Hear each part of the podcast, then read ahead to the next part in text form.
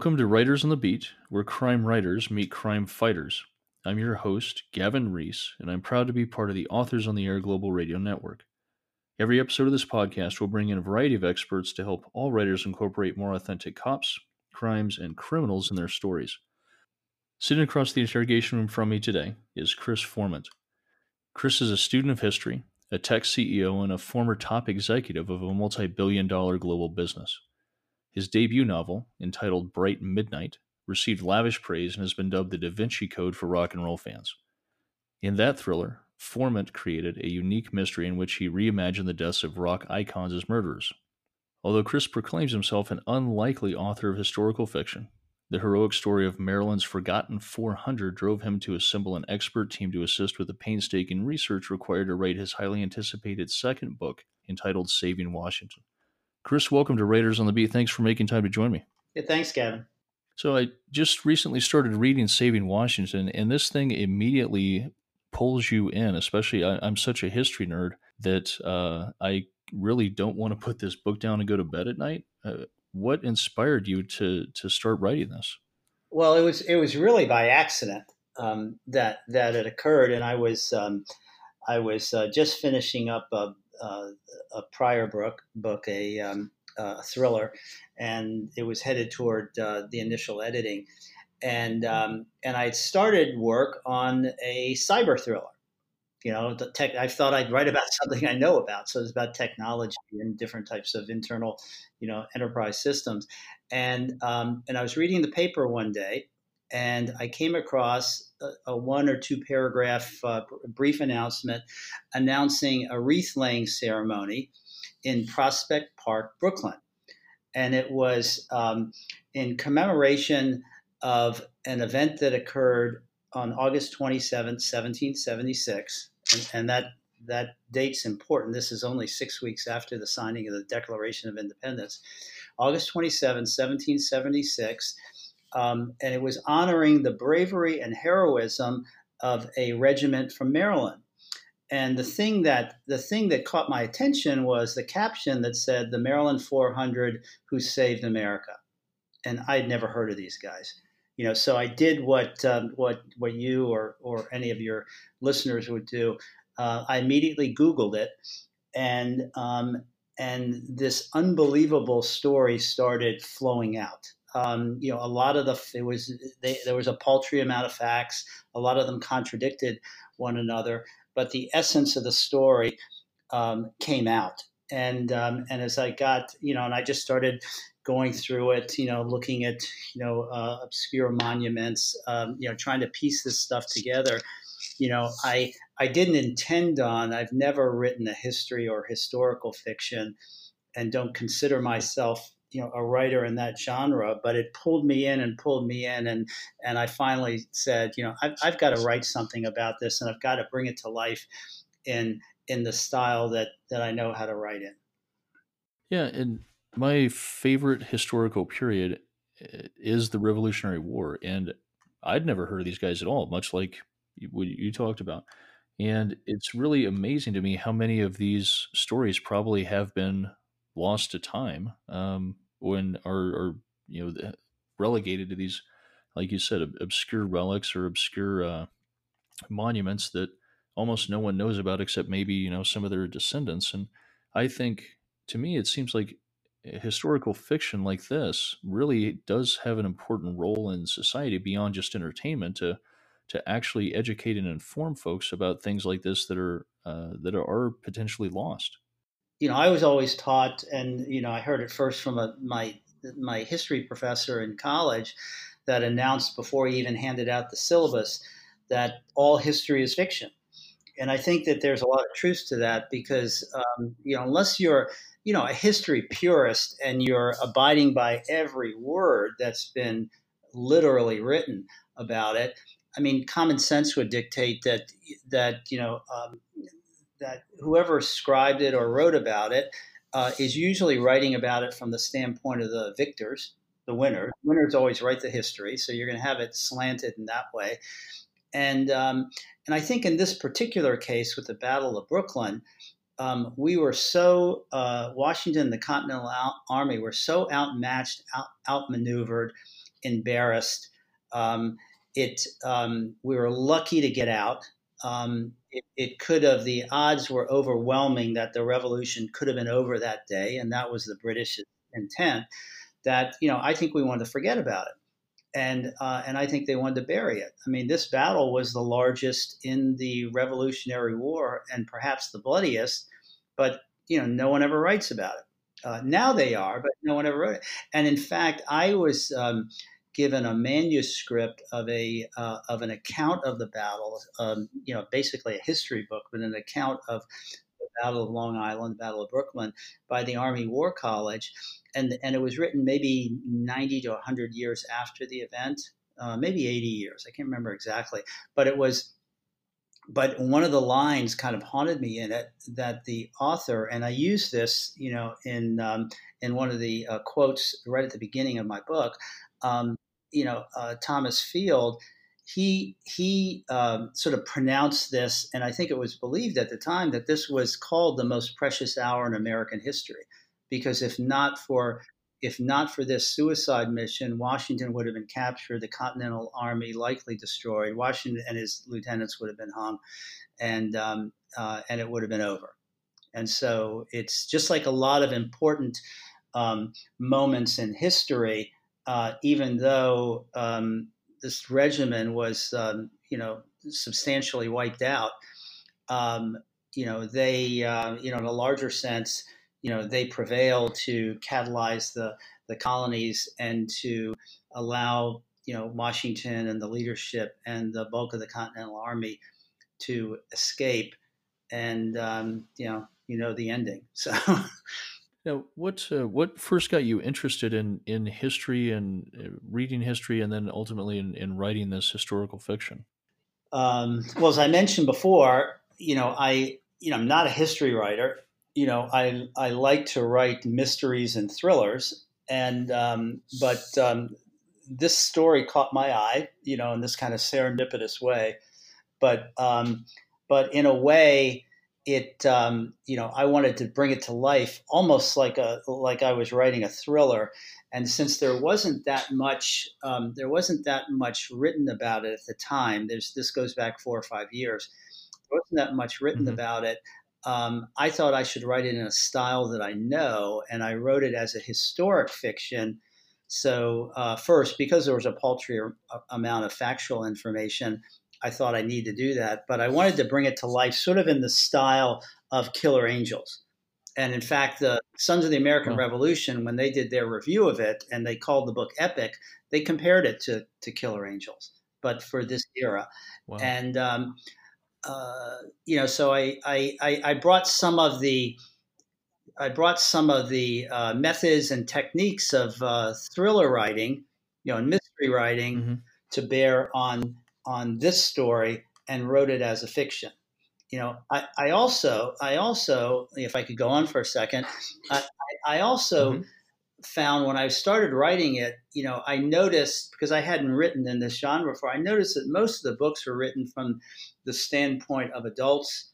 If they had any, if they were military oriented or or um, you know Revolutionary War oriented, um, they were probably written from the standpoint of some of the military leaders or senior people mm-hmm. or politicians, but I hadn't seen anything that was written from the viewpoint and perspective of the actual combatants. And remember that teenagers fight all wars. They're young people that fight it. So I wanted yes. I wanted to to tell it through the eyes of two young people. And that changed the whole perspective and the whole arc of the story um, when when when I decided to to um, to do that. That was one of the things that I really appreciated about this book very quickly in reading it is that it offered that very different and I think often overlooked perspective, right? That as you mentioned, you know, teens are the ones fighting all, all of our wars. Um, and it's almost like oftentimes they're this uh, this forgotten entity in all of our stories that um, it, it's like they're not they don't quite count yet and you know they're the ones making the biggest sacrifices and I, i'm really glad that you did that yeah, thank you. Now, in terms of your your craft and your writing process, as as we mentioned in the intro, you were not a just a full time writer who has endless time to devote to books, what is your your process like in balancing everything else in your life with your writing and, and, and making time to to get your word count in? Well, you know, I've learned to compartmentalize pretty well. I guess that's an understatement, but um, but um, yeah, I learned early on, and when I first decided to get into this, get into writing, um, I spent some time, and because of my um, executive stature, it allowed me some entree, you know, to meet with some very successful, you know, higher profile writers, and I met with about a dozen mm-hmm. over over about a year period, and I approached this the same way I would with anything, you know, and I I interviewed them um, you know, sort of compared notes, you know, wanted to see, you know, how they, you know, the, the process that they use. Uh, because I had always thought, oh, you know, writers inspired and they sit down and you know, they go on for days without eating and sleeping, and you know, out comes mm-hmm. the, you know the book yes. or the story or whatever it is or the film. Um, that wasn't the case at all. You know, every one of them, you know, said this is a job. You get up, have breakfast, exercise, you start work, you know, you put in the time, you know, whether you don't feel well or not, you just put in the time, get it out. You know, this idea of someone that that is doing it in this kind of uh, inspired way is um, the the idea is inspiring, but the work is um, mm-hmm. is um, methodical. And um, in fact, you know, I asked one very well known author, you know, what um, uh, you know, when do you know you're even finished? And he said, Chris, it's when, you know, because you could go on forever. He goes, it's when you can't see your mistakes anymore, you know, because, you know, they're always, and, wow. you know, I learned yeah. that, that getting a good editor and agent is vital. Uh, good editors can help you, mm-hmm. um, uh, whether they're an in- independent or whether they're through the publisher, you know, they can help you. Um, uh, build the story, accent things, um, you know, keep people's attention, and so they've been they've been very helpful. But you know, one of the things that I do once I get the idea, I try to because I'm kind of a visual person. Um, I try to to craft a simple little storyboard. You know, I almost always try to, if I can, picture the personalities of who the characters are and some of them shift back as I did in this book, shift back from being good guys to bad guys to good guys to bad guys. You know, as you as you sure. as you start to write the story, but I start to you know infuse it with maybe the personalities of people I might know or celebrities or you know something like that, and then go through um, as best I can. I try to go through. Um, uh, you know, I was trained in in uh, design thinking, which is you know if you're building a product, you know come up with an mm-hmm. idea and you you know you manifest that in some whether it's physical or virtual way, and then you go back and then try to try to build it. And so I always try to think. Here, I knew what the ending was because it was a one hit, so I couldn't yes. I couldn't you know I couldn't make that up. I but but there wasn't a whole lot about it. So you know I kind of you know, in that storyboard, I would start to put a couple elements that I'd want, and then I'd I'd write uh, maybe a few pages for each of the areas and paragraphs. So I got the sense of it, and then I started going through. And then, and in fact, in a couple, in this book in particular, you know, I had the storyline and the essence of it, sort of the backbone, fairly quickly. But then I wanted a backstory on the British military, you know, as you read the book, you'll see there's a whole storyline around there. There's a whole spy network, you know, going up and down the the East Coast that I um, that I wrote about, and all of them kind of ebb and flow and kind of come together at the end.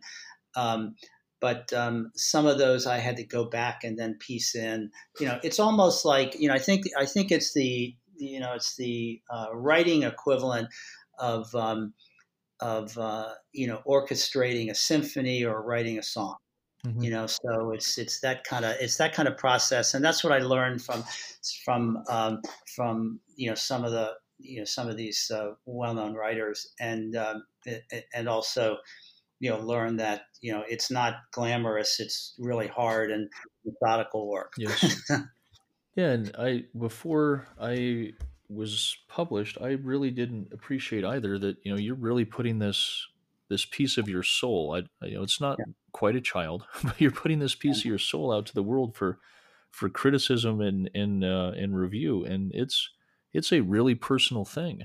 Oh yeah, yeah, and you have to, you know, I, I, I guess, and maybe the business person in me was able to somewhat separate, um, you know, to get a good product, if you will, you know, out. Um, you know, mm-hmm. you you have to listen to experts. You know, I, I, I I'm mature enough to know that I couldn't defend everything in the in the uh, other than the core story. If there were people who are more expert that could say you want to say it like this, or you should emphasize this, or drop this out, or cut it out, you know, I I tried to listen to the experts to mold it into the the right kind of dramatic story.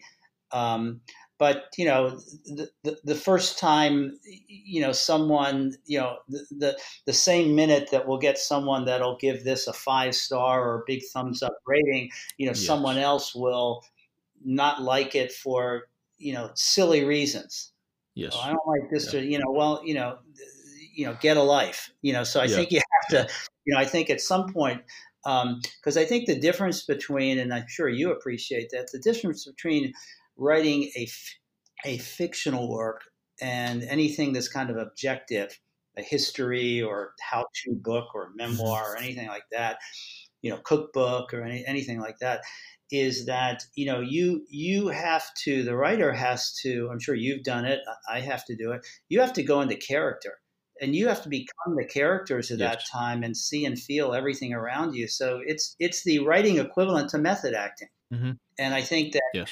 and I think that, you know, sometimes it gets very personal, and you know, you can't help but put some part of yourself or the type of person that you're trying to emulate in there, you know, into it. And so when someone criticizes it, you go, "Hey, you know, you, you know, yeah, quit picking on my kid." You know, but you have to be mature about it because they're, you know, I mean, you know, you're putting it out there for all of humanity to take a look at and you know you've got you know nice people and you've got people who are just you know they can't help but be assholes. Yeah. So now, a lot of the uh, writing coaches, writing mentors will will encourage aspiring authors to write in series and create a, a, a characters that they can write a, at least a trilogy on. And Mm-hmm. You've so far released standalones, and I wonder if that's been a, a deliberate decision on on your part, or if it's just that you mm-hmm. haven't had a series story that you've wanted to put out yet. Well, and the one I'm working on right now is um, is a Stephen King like. I studied his his uh, writing style uh, and the books that he's written about writing, and um, it's a horror.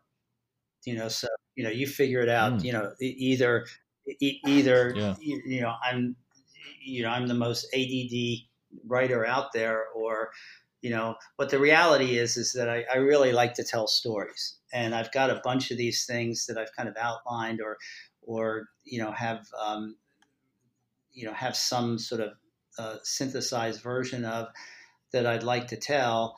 Um, you know, if um, if there was demand for a sequel, my first book, uh, the Rock and Roll Murder Mystery, I started to write a sequel, on it, and then and actually embedded an anagram in the first book. Um, you know, with the because of the possibility that I might write a sequel, and that anagram would be key to. It would mm-hmm. mean that people that w- bought the second book would really have to read the first book, so they could get the anagram in context and use that as a clue towards solving the mystery in the second book. Um, mm. I've already been asked yeah. about this one, did I do I want to continue? You know, because some of the heroes of this, you know, sur- I don't want to give the punchline, but you know, let's follow them to the next battle, or you know, and and sure. I've been asked by the publisher and my agent, do I want to do a series that's not not about this, but you know, the next one could be saving so and so, you know, and there's um uh, there's a writer out there, um, and I forget who he is. I think he was on Fox News that had that has a series of books, Killing Patton, Killing Lincoln, things like that. And you yes. know, you know yeah. I don't really like to write about negative things because I thought it'd be saving this, saving that, saving mm-hmm. that. That that's a possibility, yeah. but you know, bottom line is that I really like to tell stories, and and I want to get the Yeah. stories out, and I I'd like to be known as a good storyteller. And if there was huge demand for um, you know a sequel or a follow up, then then I might do it. But um, you know, I've got some great stories I want to get out there, and um, and so that's what I'm doing. Now, you brought it up earlier, uh, but uh, you know you get a lot of conventional advice about you know, especially when you first start out, that you should write what you know. And you know, for me, I definitely did that and, and started with a, a, a crime series, and I'm now starting to expand into other things. Put a conspiracy series out last year, and I'm actually working on a, a near future dystopian. Um, but for you, you're done the exact opposite. And as you mentioned earlier, um, what do you think has has delayed this this cyber series, and and especially with all of your expertise in that, it seems like that would have been the low hanging fruit for you to hit it out of the park. Well, and the first one was too. I mean, the first one's a rock and roll murder mystery, Bright Midnight, that reimagines the deaths of late 60s and 70s iconic rock stars, uh, not as um, drug related deaths or accidents, but Mhm. as a string of murders. And I'm, I'm actually on the board of the Rock and Roll Hall of Fame. Wow. And, and I'm a collector of rock and roll memorabilia. So I'm Mhm. exposed to all this stuff. And, you know, it's just, you know, and I've had, I had a story sort of rolling around in my head for a while. And, um, you know, I wanted to write something that was Da Vinci Code like with all these messages, and I tried a number of different things. I tried to come up with something that would be the, on the back of and, and on the cover and back cover of classic rock albums that would, you know, you know, that was sort of the equivalent that you know that you know I envisioned you know people around the world pulling out all these old albums and getting to try to solve the mystery Mhm. and I just I worked on that for for a month or so and just couldn't get it to work, and then decided to to write it as more of a classic, um, as more of a classic um, CSI type murder mystery. So so that I actually knew something about, and I had a good historical background, you know, in the um, in the stars and the genre, um, and, and so on. Um, uh, this one just was something that you know I Mhm. just felt that once I was exposed to it, I needed to tell this story, and so um, Yeah. and so you know I did my own res- you know I, I started my own research and then got the help of some of the military organizations and some experts to try to help me make this uh, a reality. And so that's it. Um, the Stephen King thing um, and horror, I just uh, you know it's it, they actually are all based on things that have some relevance you know my um, my kids live and Mhm. i'm up in new york right now live around prospect park where the event took place. Um, um, so i have a, at least some distant attachment. I'm from maryland. You know the original the original title of saving washington was, was the sons of baltimore. And so a lot you know about you know, a portion of the story takes place in baltimore and the areas surrounding me. And um, and my horror uh, i don't want to say too much about it um, but the horror is actually about a place and location um, and um, and a uh, factual uh, set of historic historic um, facts around an area in Canada on an island in Canada that um, that I was exposed to because it's where I go fishing every other year. so you know, you try to bring it back. So in a way, I know it. Yeah. in a way, I know it, and I'm and I'm Yes. bringing to life something where where I, I have I can have some physical remembrance of of um, of, of s- some part of the story. Yeah, So really, all along, you've been writing what else you know, not just the one thing. Yeah. Say for authors who are trying to write or want to write their own historical fictions, do you have specific advice for them based on your experience and the and the success of this book? Well, um, you know, and I've gotten exposed to a lot of history writers and historic and historical fiction writers, and I think everybody's inspired by by by something, and some you know, and some may have been you know in academia or or they just got bitten by something. Some of them, you know, may live in an area or either stumbled upon or researched a fact that just sort of, you know, you know, uh, you know, grew virally in them. Um, you know, so so who knows what it is? Um, the the only thing I can say, and this is not, you know, I don't know, it's not a positive or a negative thing, but I get exposed to so many, and you know, in in going to these events or participating in things, and some of them are very obscure, so they become labors of love, you know, for some of the people, Yes. and. Um, uh, but but one of the things that I think there's so much you brought it out right up front that there's so many of these things that are actually very important events or people or situations that have been lost in history that are really pivotal. Think of this one.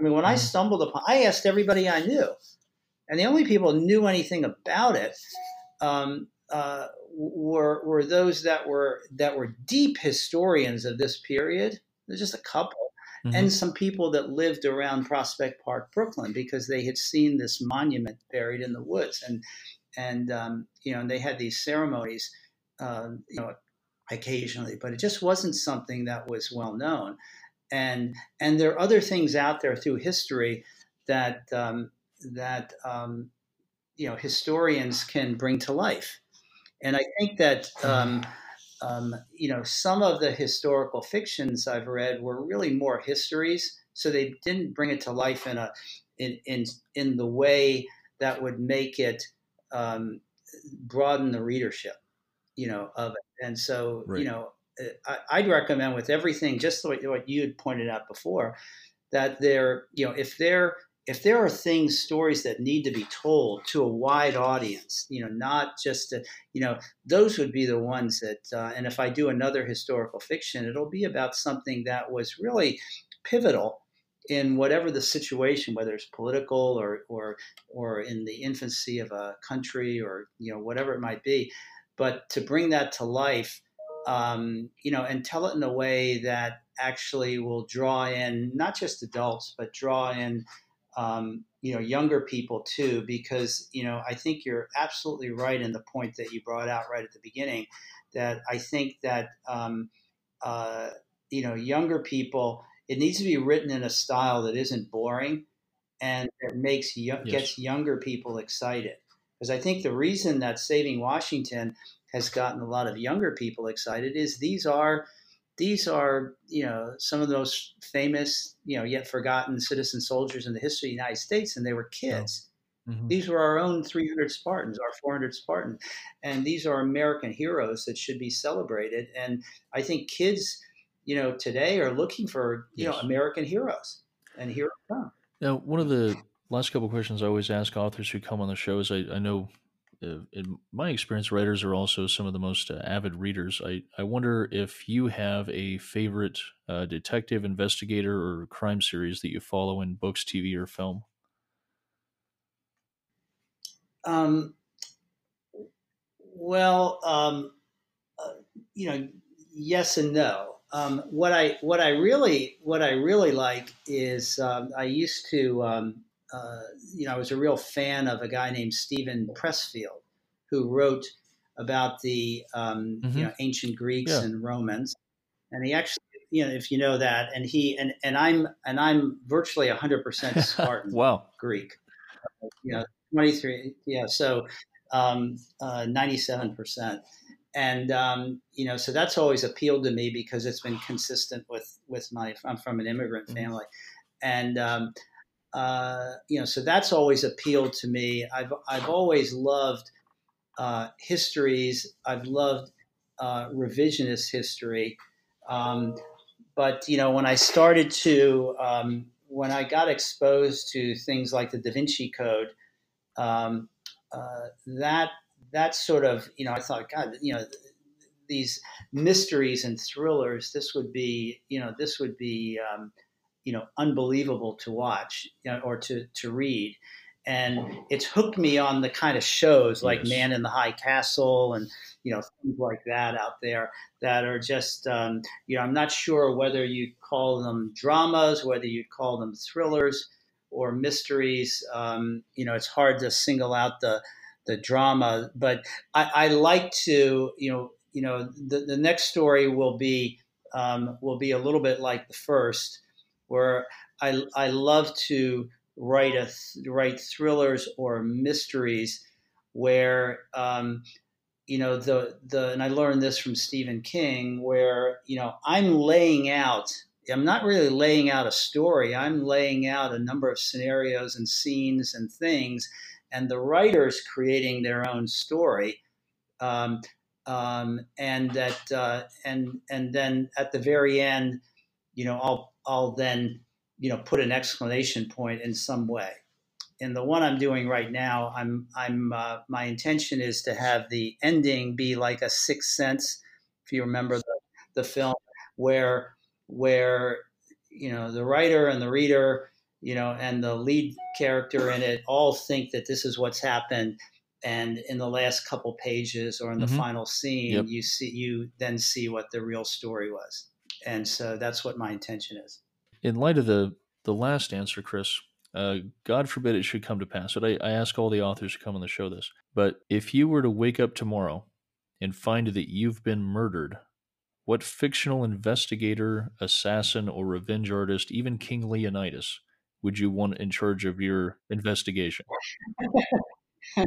uh, I, would have to go for Agatha Christie. You know, I have to. I mean, as soon as you said that, I'd have to go.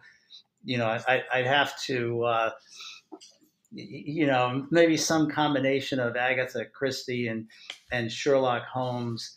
Oh, and I can't I can't remember the author's name now. The guy that wrote Mindhunter. Um, you probably uh, John Douglas. Yeah, John John Douglas. Yeah. You know, so I want a combination of kind of old school investigative reporting that have this intuition and wisdom that they've developed, and then and then someone who I mean, John was was uh, you know fundamental you know, to building, um, mm-hmm. you know, to building the FBI's capability um, and investigative capability. And in my first book, you know, a lot of it takes place down in Quantico as the FBI gets and uses advanced technology. So I'd want I want old school kind of intuition and mm-hmm. thinking, and I'd want leading edge technology to try to help solve it.